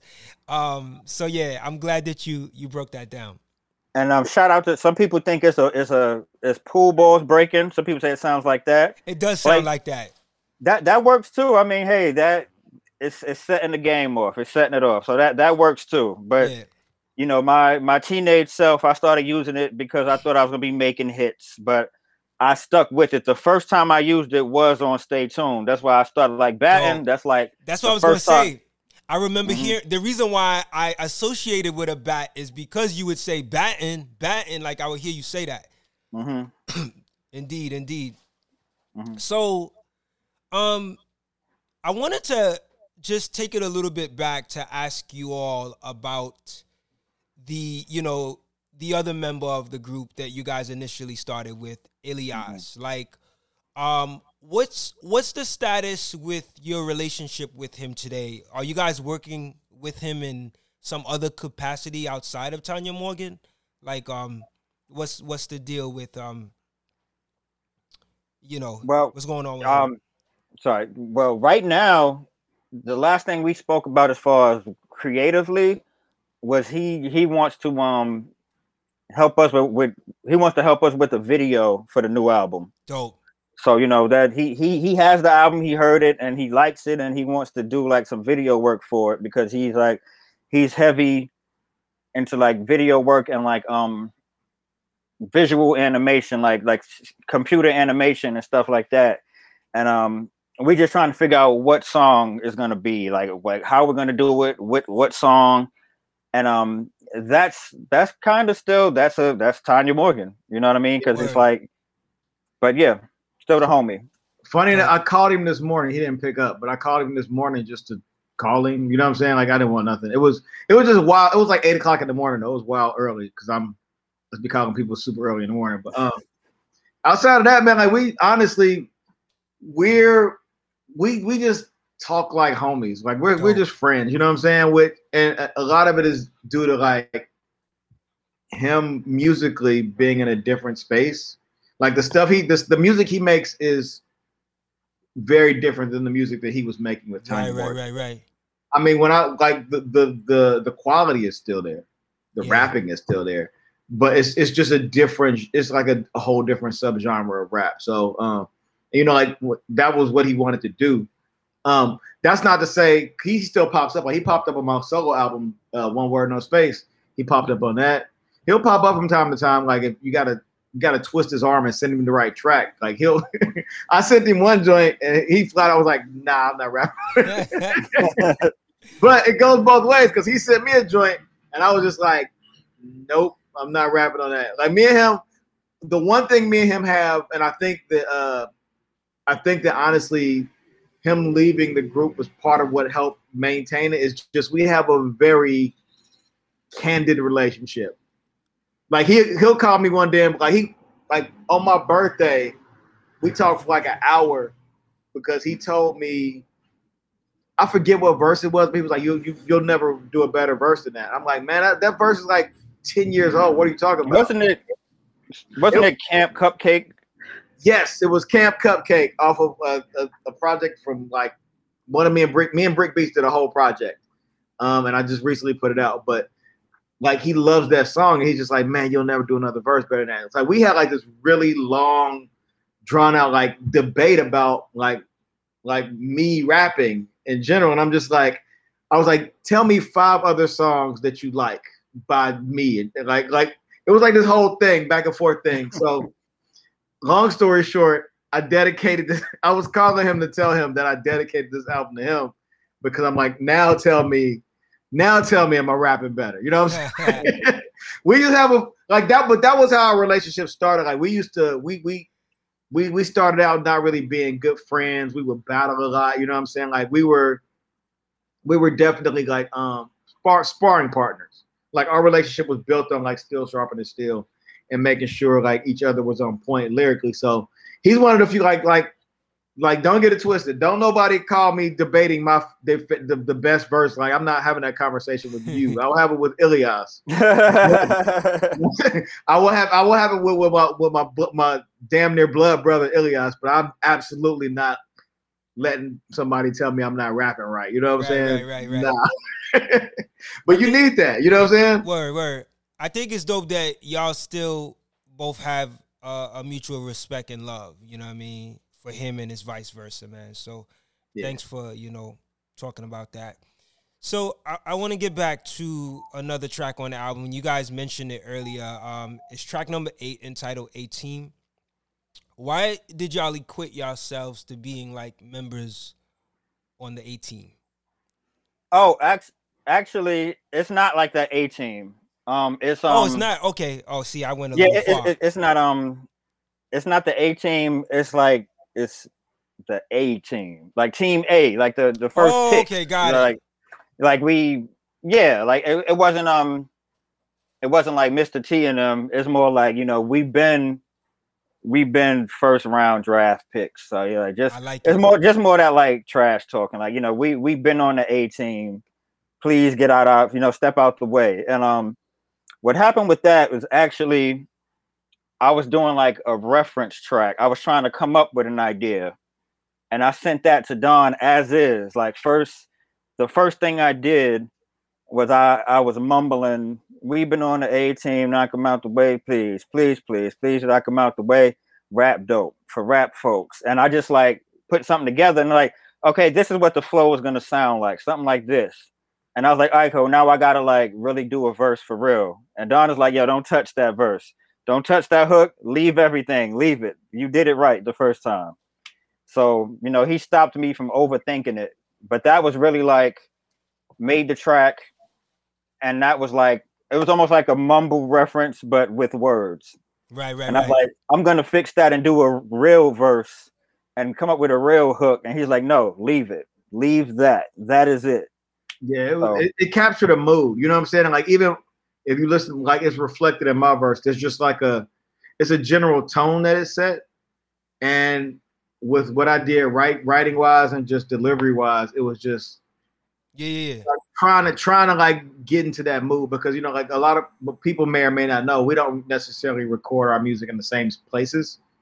You know what I'm saying? Like like he'll we we mail tracks a lot, email tracks a lot, or like send tracks to each other a lot. We'll we'll talk about the song and communicate heavily about what's going on. It's not like some blind taste test where he just sends me a verse and then I'm like, oh, okay, and I'll send him something.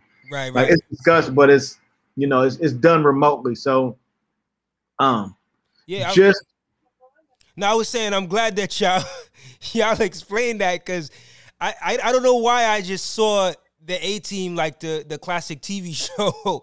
um, so, but it makes sense. So, in a way, I'm. I feel bad for asking it like that, but it, you know, you cleared it up because I feel like maybe somebody else might see it that way too. You know, as you say that, the dash that is that's the A team name because it's the A Right, with dash team. dash, I- yeah, I think that's what it was. Yeah, yeah. So you know that that's one of those things where um probably probably could have thought about that a little bit more. You know, just had like A without the dash because I think the dash makes it the TV show. You know what got I'm saying? it, got it. Yeah, yeah, yeah. I think that's might be what it is. You were gonna, you were gonna say Don. You were gonna finish. Um, I, I, I lost my thought. It's all good. If it comes back, you you could jump in. Um, so Von, on the end of your verse from that song "A Team," you say you made a living out of dreaming, and it ain't. Is that Don? Or is it? That's Don. Yeah, That's yeah. Don. Yeah, I'm I'm sorry, I messed up the, the, the name. All right, so Don, you, you say you made a living out of dreaming, and it ain't that. That bad. Yeah, Yeah, it ain't yeah. that bad. What were some things you had to do to make that living happen? Like where did, where would you say the bulk of your financial stability came from? If you could share a little bit. I mean, you know, first off, just nine to fives, just figuring out how to how to balance the artistic vision with the with just the, the responsibilities of being a, a- an adult in the world. Um, and part of that was learning how to manage money. Part of that was learning how to manage my time. And then from that point forward, it was figuring out, you know, various side hustles that fit into the grid of what I was trying to accomplish. So for a while, I was writing articles for things, or I was, um, you know, picking up seasonal work during the holiday season when I wasn't touring or something. You know what I'm saying? Like just doing little things to make sure that I had money in my account, and when we did go on the road or when things were slim, I had like a little cushion. Um, but then it, it turns into like figuring out mobile things or like figuring out ways that you can figuring out ways to make money that are extensions of of what you currently do. So it might be something like I don't know, like a podcast theme or DJing a gig. Like you know what I'm saying? Like it's just figuring out it's it's figuring out ways to continue to be creative at a high level and not necessarily um, stilt your financial income. You know what I'm saying? Yeah, M- makes a lot of sense. You know, as you mentioned podcast, I, I know that you have a podcast entitled "The Book of Rhymes," um, yeah. and I've seen a lot of artists recently enter into that space. Like, you know, they start out as artists first, and then they become podcasters. Like, how has you know podcasting helped the overall success of your career? Like, like where has it benefited you? Um, honestly, I, I wouldn't say it's necessarily helped. I, I would say that it's just been like just an extension. It's just like because again, like you can't, you can't, you can put out music every day, but I don't think the quality will be. I don't know. Like for me, I'm not. I'm. I'm not gonna generalize. I'm gonna say specifically me. I go through periods where I just don't. I need a break. Right, right, right. You know what I'm saying? Like, and you can ask Von, like Von can verify. There'll be months where I just won't do anything. I won't write raps. I won't make beats. I'll just be living life. And I, I you know, like the podcast thing more than anything gave me something to do, mm. but it mm. also gave me a reason to stay inspired. So, you know, like talking to Homeboy Sandman or talking to Pharaoh Mantra, whoever I'm talking to, like talking to them about their music and the creation of music and like the thing we're most passionate about kind of fuels me in a way. And it, it wasn't like I've had podcasts before that. I I I I, I kind of do them and then walk away from. I'm, I'm but I like I'll pick something up, do it for a little while. I'm like, all right, I'm, I'm done with that. I don't feel like doing that anymore. And it's not like a the the thing that I wanted, the thing that I want to make sure that I'm on top of and that people understand is that I'm a musician first. I'm a rapper first. Um, I'm a producer first. Um, all these things, that's my engine. And all the stuff I do surrounding that is in service of that. It's not necessarily like, it's not like I'm some like, I'm gonna do this, drop this rap record so I can become the host of Extra Extra on, right, on right, right. News 11. It's like, no, I'm doing that so that somebody will like Google, like do some research to find out there's a really dope record on the other end of that. And I don't want to get, again, like this might be backwards logic, but I don't want to get too far into anything to where I get lost and removed from the thing that I love the most. You know what I'm saying? I get it. No, that makes sense. So the legendary is a crew that shows up quite a lot throughout Tanya Morgan records and, and, and I want to say even your solo records. Like for those that may not know, like who is the legendary crew comprised of today, and what does their p- presence mean to the legacy of Tanya Morgan? Um, uh, you you had a member on not too long ago, um, Elucid from Armand Hammer. Word. He's legendary. Um, Che Grand is legendary. Rob Cave, aka Spec Boogie, uh, Brick Beats, Aeon. Um, I'm sorry, I'm, for, I'm forgetting people. Germicide, definitely. Who did I forget? I'm sorry, I forgot somebody, and I apologize. Ilyas, myself, Donwill. Wow. You know what I'm saying? and um, uh, and then we got extended family, man. You know, we got a shout out to Nonya Meko, shout out to Hein, shout out to a brother named George, shout out to um Gomez clan. You know, like it's it's just creative, artistic community of people. It's almost like I look at it like a like a fraternity. That's how I that's how I like to say it. It's not so much like this rap crew that you know we we we got to go on tour with together and blah blah blah. We do have an album. We did a legendary album called Ahead of Schedule, but I look at it more like a fraternity. It's more like a like a card carrying member kind of thing, you know, where we link up when we link up we work when we do when we work. You know, like uh, on this album, like I said, myself, Brick Beats, Aeon, Don, we did a bulk of the production, and that's all. you know, for the legendary. Um, I have we uh Elucid and myself, we have an unreleased album that's coming out next month. So that's a legendary affair. Um and you know, we, we we're working on we're producing a new album for Rob Cave, aka Spec Boogie. Dope. And you know, we just uh Che Grand has produced a, a, out a EP for us, Abandoned Theme Park. He produced that whole thing. And you know, we, we just we just keep it going, like just like collectively, even like you know, Ilyas, the stuff he does under Hoodtronic and all of his uh, film work, it's legendary. Germicide does film work too. It's legendary. I'm trying to get into it myself. We might have legendary films one day. You know what I mean? Yeah. So it's just it's just a, it's a creative thing. You know, creativity all around. But that, that that that goes back to me what I was saying about pulling on your brothers next to you as opposed to like reaching for idols and people who don't have any real interest in in, in helping you for real. You know what I'm saying? Indeed, indeed. You know, speaking about you know a lot of these other artists that are part of Legendary, um, and just thinking about the features on this project, one one of the s- singles on this project features Jack Davey, and um, the track is called "Whole Mood." And not only does she sing on the hook, she also has a rap verse. Like, what inspired the feature from her? You got. I can answer it. Yeah, you got it. Um, she told us she was on the record. Like she, she another one. She, she's family. We were we were both signed to the same label in 2005. Yeah, we were both signed to the same label in 2005. If you go back and look at the We Be video from 2006, Jay Davey is in the video, and I remember that. Yeah, we've just been like extended fam this whole time, and she heard an early version of the song. Shout out to uh, um, George. He uh, designed the cover, and they're really close. And he he was like, "Yo, you know, you know, I'm working on a new cover for Tanya Morgan. They new stuff." And I guess she might have been like, "You know what? Let me hear something." And she heard like an early version of Whole Mood, and she's like, "Tell them niggas I'm on that song. I'm on that, like straight up." And so he's like, "Yo, Jack Davey's said she's on the whole mood. And we was like, then Jack Davey's on the whole mood, then damn it. I guess she is.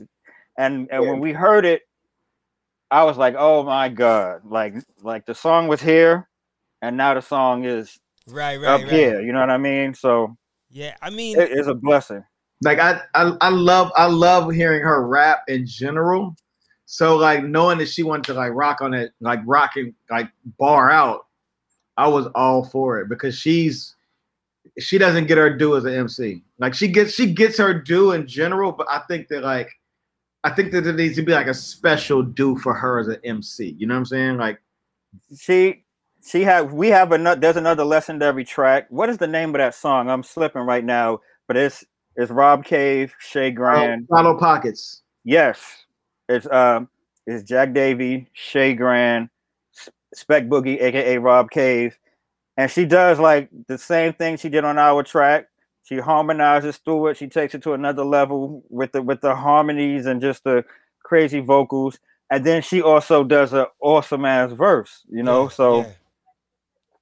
she yeah. been she been hooking the legendary up. You know what I mean? Indeed, like sh- that track in particular, like it's one of those tracks that like she's all over it. Like you hear mm-hmm. her in the hook, you hear her with a verse, you know, spitting, and then I think at the end of the track she harmonizes again, and it's just like her contribution to that track is big. And as I listen to that track more, I actually like it more. You know, um, I think when I first heard it, it took me a little time to get to, you know, to get to yeah, that yeah. place where I'm really feeling it. But um, the more I listen to it and just listen to the different elements, um, I really like it. So the final track is entitled After School Special. And this track is a sleep like this is this is a track that I think cats might sleep on. Um be, and the reason why I say that is because it comes at the end, but there's change ups, right? And mm-hmm. I think when it makes that change, it just goes into a, another doper lane. Um, and I think it's it's like what you guys are saying on the track too really stands out with the beats. Um, mm-hmm you have a prominent line in the hook um, Von, where you say aunties hold their phones horizontal when we come through. Mm-hmm. um, what makes aunties so excited to take pics of Tanya Morgan? Like, you know, what did you want to convey with that line?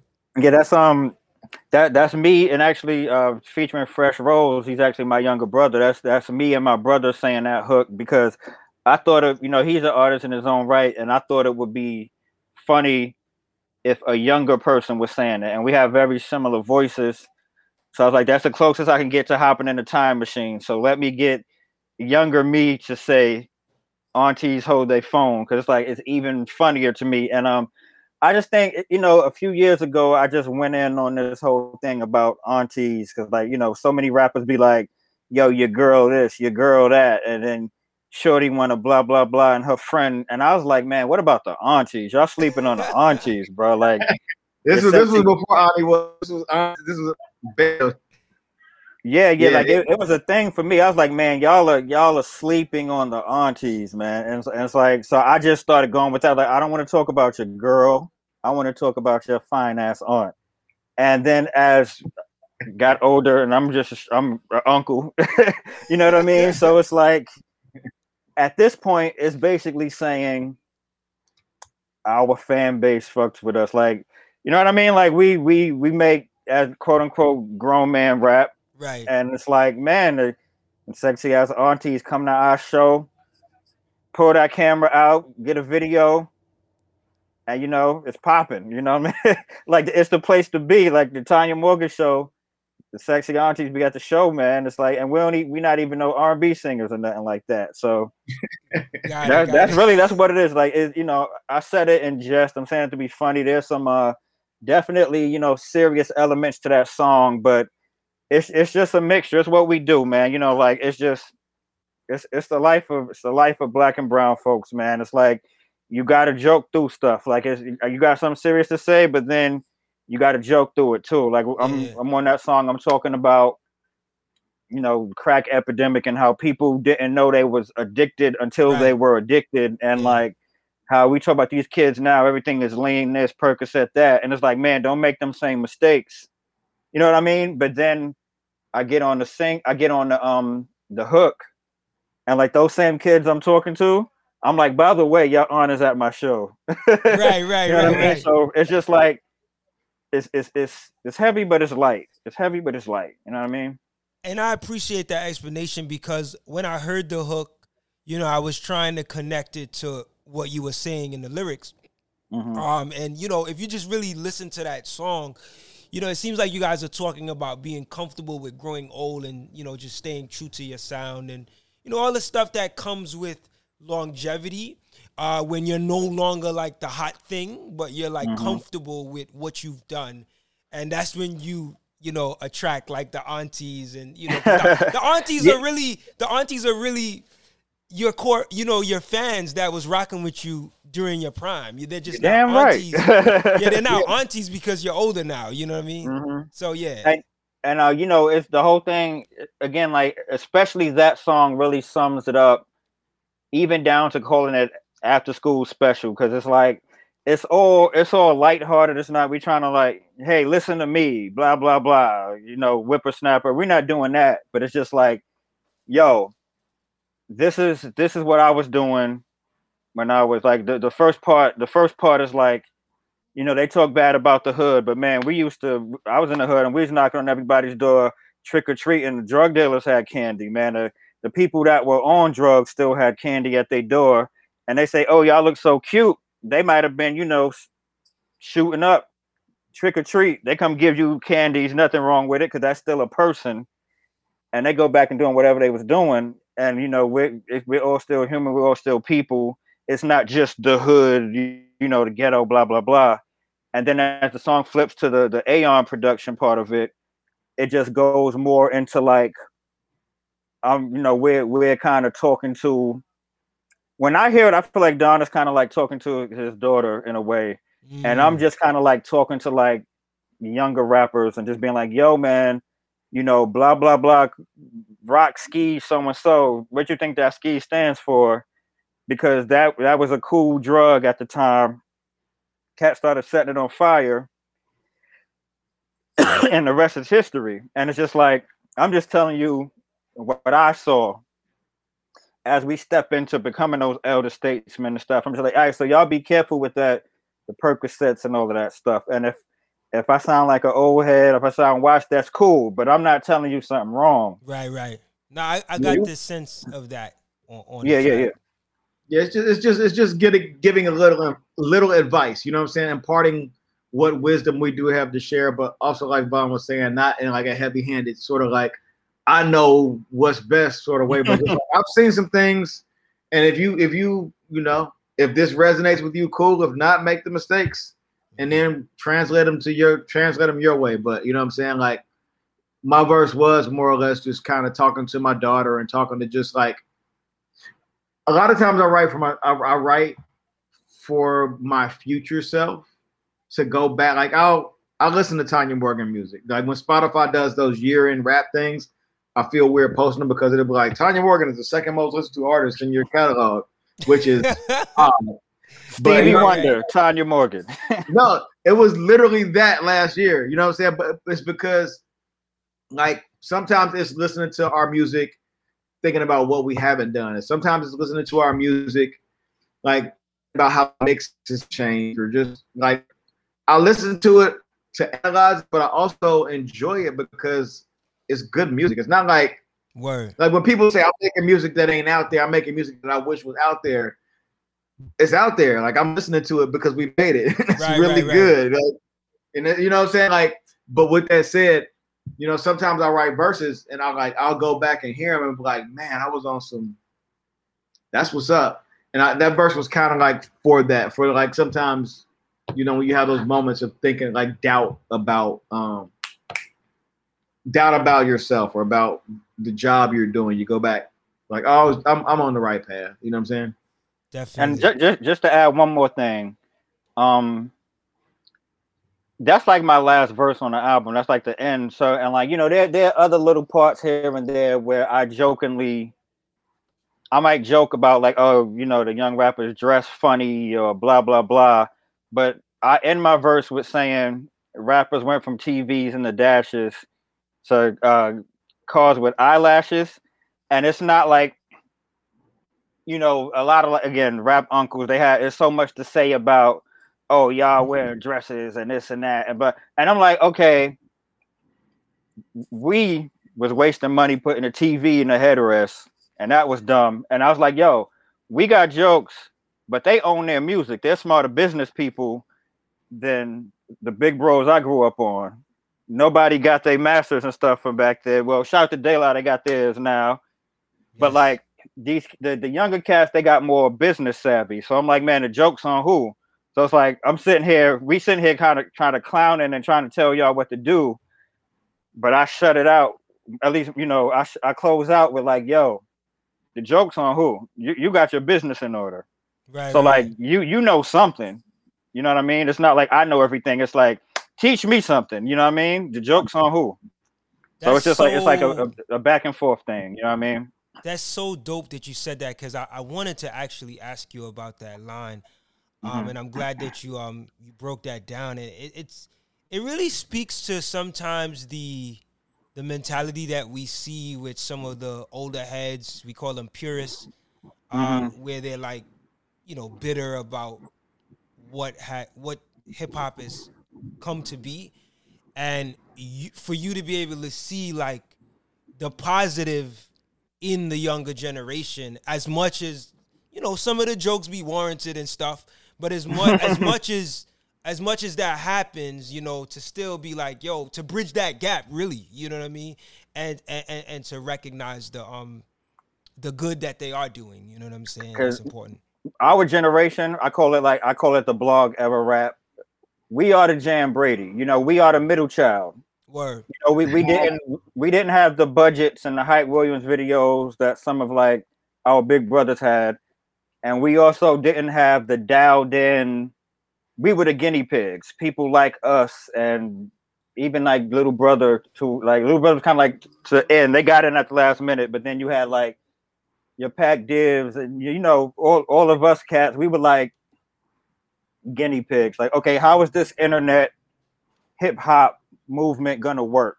Mm-hmm. And then you had like the TDEs and um Beast Coast, and like you had Joey Bash, and all, all these guys came in and like, okay, we know how to do this now. Let's this is how the videos need to look. This is how the website needs to look. This is how the uh the Tumblr needs to look. And they like knocked it out the park. And we were kind of like the middle the middle ground. So now it's like, okay, well, what is our advantage? What is our perspective? And it's like to see it you know, to to to be in like Kendrick said, looking in, in the middle of the room, looking around. You know what I mean? Right, right. So let me just first say, um, thank y'all for the time that y'all shared here today. I know I, it's and I feel like it's either approaching two hours or over two hours that I've had you all. So I appreciate your time. Um, in closing, I do want to go back to something that you guys said earlier in in when you guys were describing the cover art. You said that um, you know, you were at a point where um you guys are kind of like it's like a restart for Tanya Morgan, right? Like so it, it, it leads me to ask like what what's in store next? Like how do you envision Tanya Morgan moving forward? Like I don't know when we'll get another full length project from Tanya Morgan, but just with that mindset of, you know, restarting and and and and um, you know, having a new vision moving forward, what can people expect? Um, for, for me, I'll, I'll just answer it real quick. For me, I just want to continue to be creative with Donwill. If it if it if it's not another full length Tanya Morgan album, it may be, it may not be. It may mm. be EPs, it may be singles, it may be we produce somebody else's album. We might score a movie. We might find some, you know, 18 year old kid and write all their rhymes. you know, like any, I just want to continue to be creative with Donwill, whether that's more Tanya Morgan albums or whatever. So, like, the new chapter is just being creative with Donwill for me. You know what I mean? But whatever that means, whatever happens, whatever whatever we end up doing, cause, and it's gonna come from a place of creativity. Because right mm-hmm. now I feel like with with um Don and Von, we like we we set the cards up, set the dominoes up, knock them down, and it's like right now I don't need to set them back up right now because I feel like we made the album we've been trying to make for a long time. Dope. So I'm not even thinking about another album right now, but I do know that I'm gonna continue to be in the creative partnership with him regardless. You know. Do you guys yeah. feel like um there's something still that y'all need to accomplish? Like, is is there, or do you feel like this was it? The Don, the um, the Don and Von album. Like, is there Matt. something that you guys set out to do that, you know, if you really sit and think about it, man, you feel like you still need to do that? Like, is that something in your um, mind? With, with this album, it really, you know, we, we we had our own, you know, conversations when we started the album, and then we we brought it into fruition, and so far so good. Is the album has truly lived up to everything we wanted it to live up to in terms of how we thought it would be received and how it has been received so far and I really truly believe that um the the next battle we have is just fighting against the the ongoing cycle of well, what what's the next album? What's the next album right, next right, week? Right. You know, is Drake dropping next week? Is you know who's putting out an album next week? Who, who's putting out? So I really, in my heart of hearts, believe people keep listening to this album. I don't care if it's once a month. It will become like it'll hit your like if you're a Tanya Morgan fan, it's gonna hit the top of your list of our albums. Dope. And it, it's not it's not crazy for me to say this can be seen as one of our better albums. You know what I mean? And that's what we were trying to do. We've had a lot of people say that already, and just just trying to keep it in rotation with everybody. You know, because like the one listen is not gonna make somebody fall in love with it, but it's a lot going on. There's a lot of little Easter eggs and things like to keep repeat listens happening. And um that was the goal. and the next goal is, you know, we got we have a lot of more music that we're doing. We're not necessarily working on another Tanya Morgan album right now, Right. but we're doing more Tanya Morgan music. We're um we're producing the record for Spec. Rob Cave, I keep calling him his old name, producing a new record for Rob Cave. and um Don is doing some production for me. Like we're gonna do something. So it's gonna be more time. You, you're not gonna miss Tanya Yeah. Morgan for sure. You might miss Tanya Morgan's albums for a little while, but you're not gonna miss Tanya Morgan. I get it. Like Yeah, it's, sure. it's more. I would say that I would say the the stuff that's in the pipeline is just more full immersion, if you will. Like, um, if you've been tapped in, you know, every every so often we mutate and we do some things. That we might do a rubber soles with six cents, or we might, you know, I might we might just kind of like go off in like a solo creative endeavor and do something that, again, it's as dope as everything else, but it's just a different chamber. Um, it's just gonna be more of that, you know I'm saying? More world building, but just this time with a different with a different um sort of like understanding and intellect. Because again, like the, the themes that we touched on on this record come with age and time. Like you can't really you can't really write an after school special on while while you're making Brooklynati. Like you kind of have to live a certain amount of life to That's even right. That's right. articulate those feelings. So, you know, like like the next phase will just be just the the people you hear rapping on Don and Von, like making art. Um, Mm. because again, like the album has been Don and Von have been done for a minute, but within that, like the the person that you hear rapping on the record is still me. Like I'm still I still have that same ideology versus Right. if you if you pull you get what you pay for. The person rapping on that record, I, I I know who he is. It's not it's not it's not the version of me that's talking to you today. You know what I'm saying? And the per and vice versa. You can keep going back, and I think that's everybody should evolve and everybody should change. And our music is so personal and integral to who we are. There's no way that our music is affected by the greater, the, the broader changes in our lives. You know what I'm saying? I get it. I get it. But music, musically, we got a bunch of stuff in the pipeline. We got some stuff coming. Again, like Von said, it might not it might not be another album for a while, but it will definitely people won't be starved in any way, shape, or form for Tanya Morgan music. Wonderful, wonderful. Man, thank you so much uh, to both of you for, like I said, for extending your time. I, you know, I wish you all much continued success in your solo endeavors, and uh, you know, as Tanya Morgan, the group, man. Um, before we get out of here, do you want to kind of let the people know where um they can find you? You know, your social media pages or your website. You know, just to keep acquainted with all things Don and Von or Tanya Morgan. First of all, I, I do want to apologize to you. Like I said, I'm out of town right now, and my computer is dying, and my mom has the old school socket, so I can't plug the I can't plug my computer up. So I do want to apologize if it cuts off. But It's I'm gonna let Don uh, take over. But yeah, uh, we're just uh, Tanya Morgan is TanyaMorgan.com.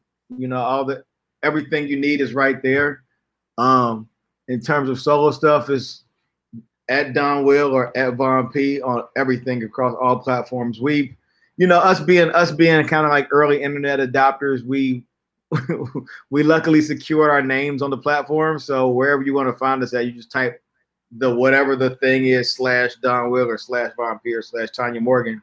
Um, we're fairly active on online, like Twitter, Instagram, not so much Facebook, but yeah.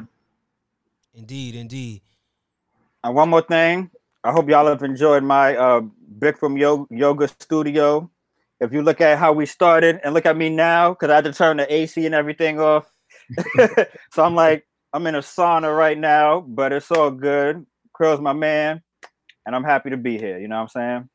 Yo, thank y'all so much, man. And, and to all of our viewers and listeners, man, remember to go to our website, outtheboxmedia.com, to get connected with um, all we have going on, all the shows that we've put out, and the new stuff to come.